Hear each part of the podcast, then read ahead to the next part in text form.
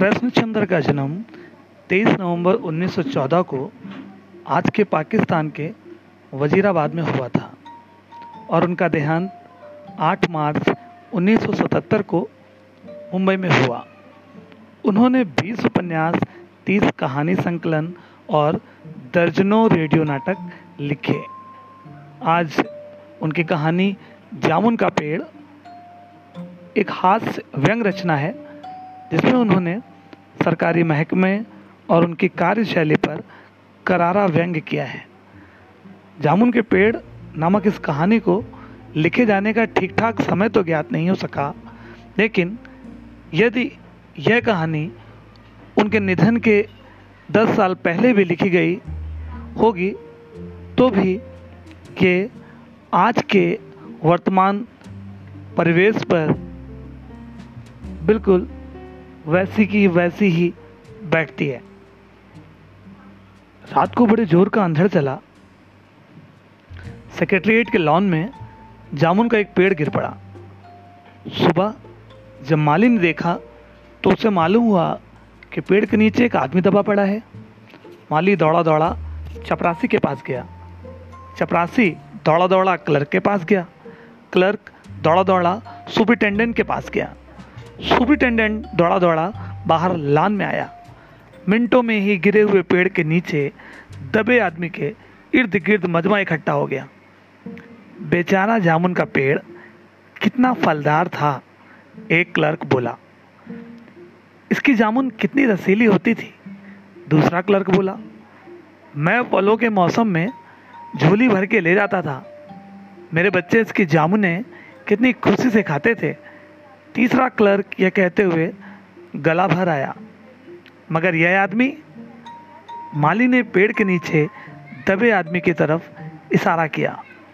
हाँ यह आदमी सुपरिटेंडेंट सोच में पड़ गया। पता नहीं ज़िंदा है कि मर गया?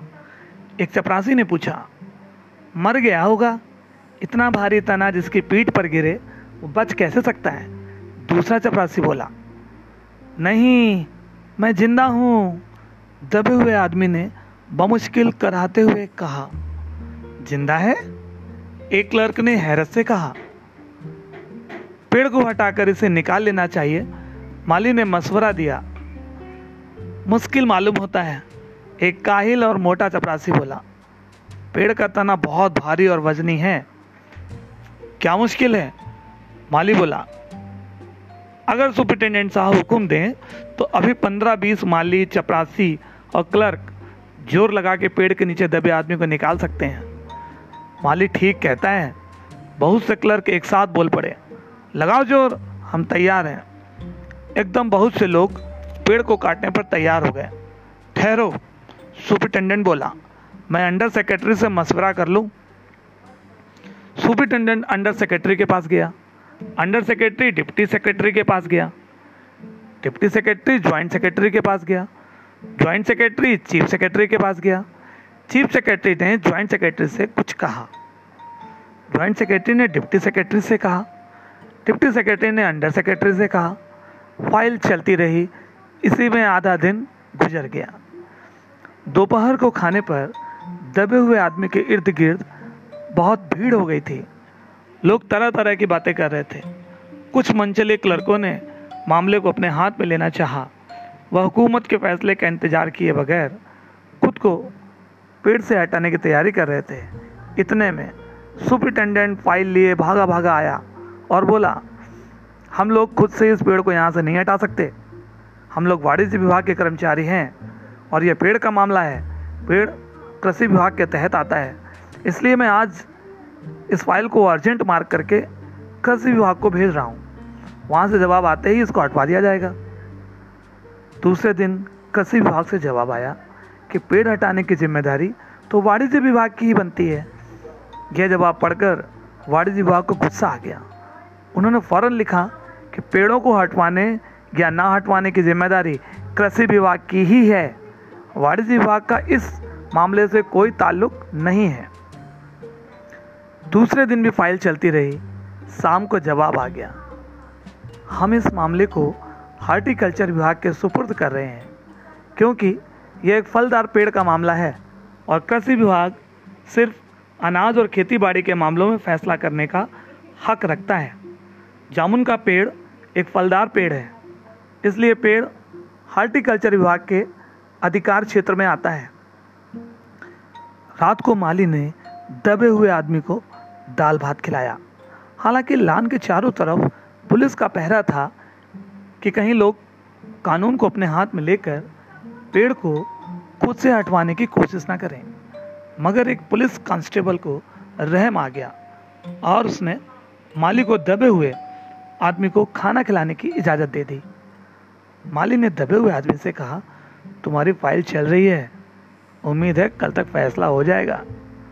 दबा हुआ आदमी कुछ ना बोला। माली ने पेड़ के तने को गौर से देखकर कहा अच्छा है, तना तुम्हारे कूले पर गिरा। अगर कमर पर गिरता ना तो रीढ़ की हड्डी टूट जाती।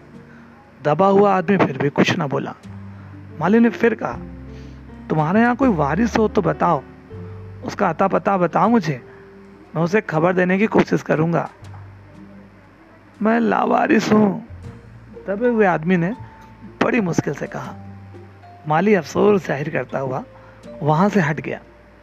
तीसरे दिन हार्टिकल्चर विभाग से जवाब आ गया। बड़ा कड़ा जवाब लिखा गया था, काफ़ी आलोचना के साथ। उससे हार्टिकल्चर विभाग का सेक्रेटरी, साहित्यिक मिजाज का आदमी मालूम होता था। उसने लिखा था, हैरत है इस समय जब पेड़ उगाओ, स्कीम बड़े पैमाने पर चल रही है। हमारे मुल्क में ऐसे सरकारी अफसर मौजूद हैं जो पेड़ काटने की सलाह दे रहे हैं। वो भी एक फलदार पेड़ को और वो भी जामुन के पेड़ को, जिसको जनता, जिसके फल बड़े चाव से खाती है। हमारा विभाग किसी भी हालत में इस फलदार पेड़ को काटने की इजाज़त नहीं दे सकता। अब क्या किया जाए? एक मंचले ने कहा, अगर पेड़ नहीं काटा जा सकता तो इस आदमी को काट कर निकाल लेते हैं। यह देखिए, उस आदमी ने इशारे से बताया। मगर इस आदमी को बीच में से, यानी इधर की जगह से काटा जाए ना तो आधा आदमी इधर से निकल आएगा और आधा आदमी उधर से बाहर आ जाएगा और पेड़ भी वहीं का वहीं रहेगा। मगर इस तरह से तो मैं मर जाऊँगा। दबे हुए आदमी ने ऐतराज किया। यह भी ठीक कहता है, एक क्लर्क बोला। आदमी को काटने का नायाब तरीका पेश करने वाले एक ने एक पुख्ता दलील पेश की। आप जानते नहीं हैं, आजकल प्लास्टिक सर्जरी के ज़रिए धड़ की जगह से इस आदमी को फिर से जोड़ा जा सकता है। अब फ़ाइल को मेडिकल डिपार्टमेंट में भेज दिया गया। मेडिकल डिपार्टमेंट ने फ़ौरन इस पर एक्शन लिया और जिस दिन फ़ाइल मिली, उसने उसी दिन विभाग के सबसे काबिल प्लास्टिक सर्जन को जाँच के लिए मौके पर भेज दिया।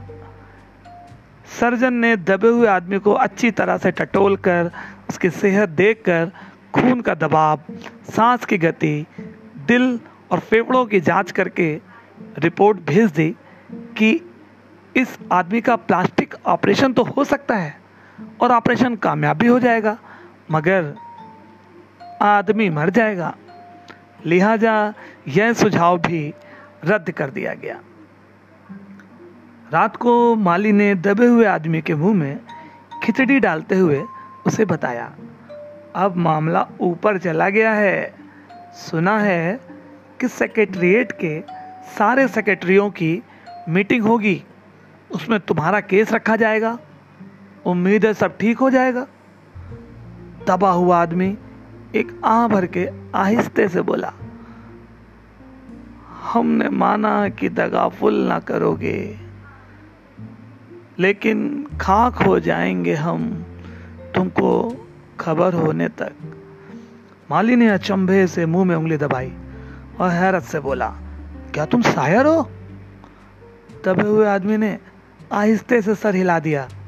दूसरे दिन माली ने चपरासी को बताया। चपरासी ने क्लर्क को और क्लर्क ने हेड क्लर्क को। थोड़ी देर में सेक्रेटरीट में ये बात फैल गई कि दबा हुआ आदमी शायर है। बस फिर क्या था? लोग बड़ी संख्या में शायर को देखने के लिए आने लगे। इसकी खबर शहर में फैल गई और शाम तक मोहल्ले मोहल्ले से शायर जमा होना शुरू हो गए। सेक्रेटरीट का लॉन भांति भांति के शायरों से भर गया।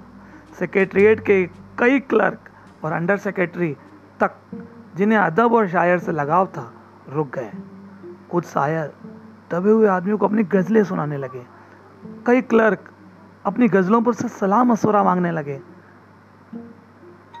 जब ये पता चला कि दबा हुआ आदमी शायर है तो सेक्रेटरीट की सब कमेटी ने फैसला किया कि चूँकि दबा हुआ आदमी एक शायर है, लिहाजा इस फ़ाइल का ताल्लुक ना तो कृषि विभाग से है और ना ही हार्टिकल्चर विभाग से है, बल्कि सिर्फ़ संस्कृति विभाग से है।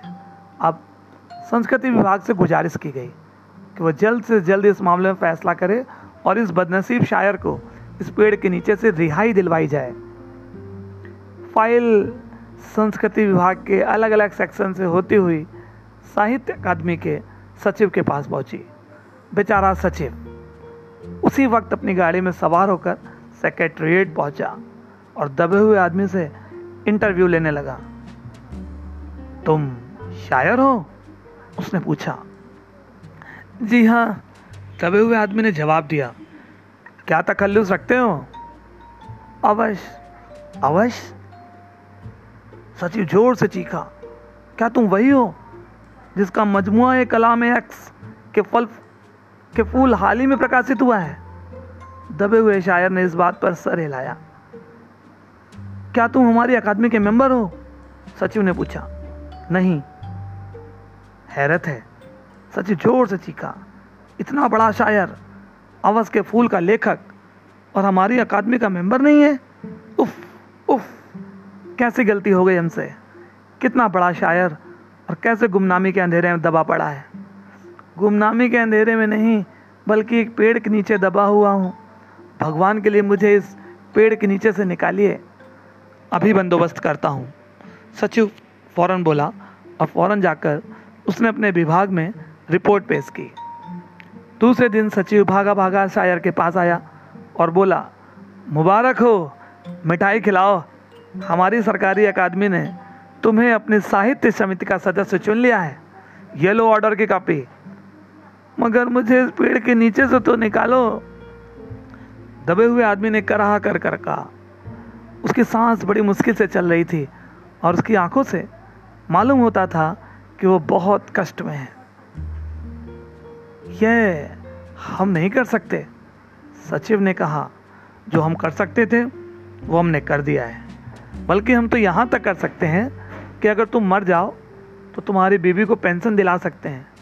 अगर तुम आवेदन दो तो हम यह भी कर सकते हैं। मैं अभी ज़िंदा हूँ, शायर रुक रुक कर बोला। मुझे ज़िंदा रखो। मुसीबत यह है, सरकारी अकादमी का सचिव हाथ मलते हुए बोला, हमारा विभाग सिर्फ़ संस्कृति से ताल्लुक़ रखता है। आपके लिए हमने वन विभाग को लिख दिया है, अर्जेंट लिखा है। शाम को माली ने आकर दबे हुए आदमी को बताया कि कल वन विभाग के आदमी आकर इस पेड़ को काट देंगे। और तुम्हारी जान बच जाएगी। माली बहुत खुश था। हालाँकि दबे हुए आदमी की सेहत जवाब दे रही थी, मगर वह किसी न किसी तरह अपनी ज़िंदगी के लिए लड़े जा रहा था। कल तक, सुबह तक, किसी न किसी तरह उसे ज़िंदा रहना है। दूसरे दिन, जब वन विभाग के आदमी आरी कुल्हाड़ी लेकर पहुँचे तो उन्होंने पेड़ काटने से रोक दिया गया। मालूम हुआ कि विदेश मंत्रालय से हुक्म आया है कि इस पेड़ को ना काटा जाए। वजह? वजह यह थी कि इस पेड़ को 10 साल पहले पिटोनिया के प्रधानमंत्री ने सेक्रेटरीट के लॉन में लगाया था। अब यह पेड़ अगर काटा गया तो इस बात का पूरा अंदेशा था कि पिटोनिया सरकार से हमारे संबंध हमेशा के लिए बिगड़ जाएँगे। मगर एक आदमी की जान का सवाल है एक क्लर्क गुस्से से चिल्लाया। दूसरी तरफ़ दो हुकूमतों के ताल्लुकों तक, ताल्लुकात का सवाल है। दूसरे क्लर्क ने पहले क्लर्क को समझाया, और यह भी समझ लो कि पिटोनिया सरकार हमारी सरकार को कितनी मदद देती है। क्या हम उनकी दोस्ती की खातिर एक आदमी की ज़िंदगी को भी कुर्बान नहीं कर सकते? शायर को मर जाना चाहिए। बिल्कुल, अंडर सेक्रेटरी ने सुपरिटेंडेंट को बताया। आज सुबह प्रधानमंत्री दौरे से वापस आ गए हैं। आज चार बजे विदेश मंत्रालय इस पेड़ की फ़ाइल को उनके सामने पेश करेगा। वो जो फैसला देंगे, वही हम सबको मंजूर होगा। शाम चार बजे खुद सुपरिटेंडेंट शायर की फ़ाइल लेकर उसके पास आया। सुनते हो? आते ही खुशी से फ़ाइल लहराते हुए चिल्लाया। प्रधानमंत्री ने पेड़ को काटने का हुक्म दे दिया है।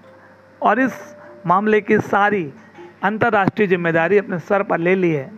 कल यह पेड़ काट दिया जाएगा और तुम इस मुसीबत से छुटकारा पा जाओगे। सुनते हो? आज तुम्हारी फ़ाइल मुकम्मल हो गई है।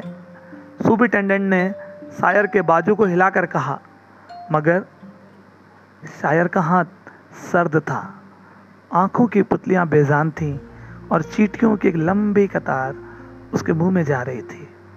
उसकी ज़िंदगी की फ़ाइल मुकम्मल जो हो चुकी थी। बस इतनी सी थी ये कहानी।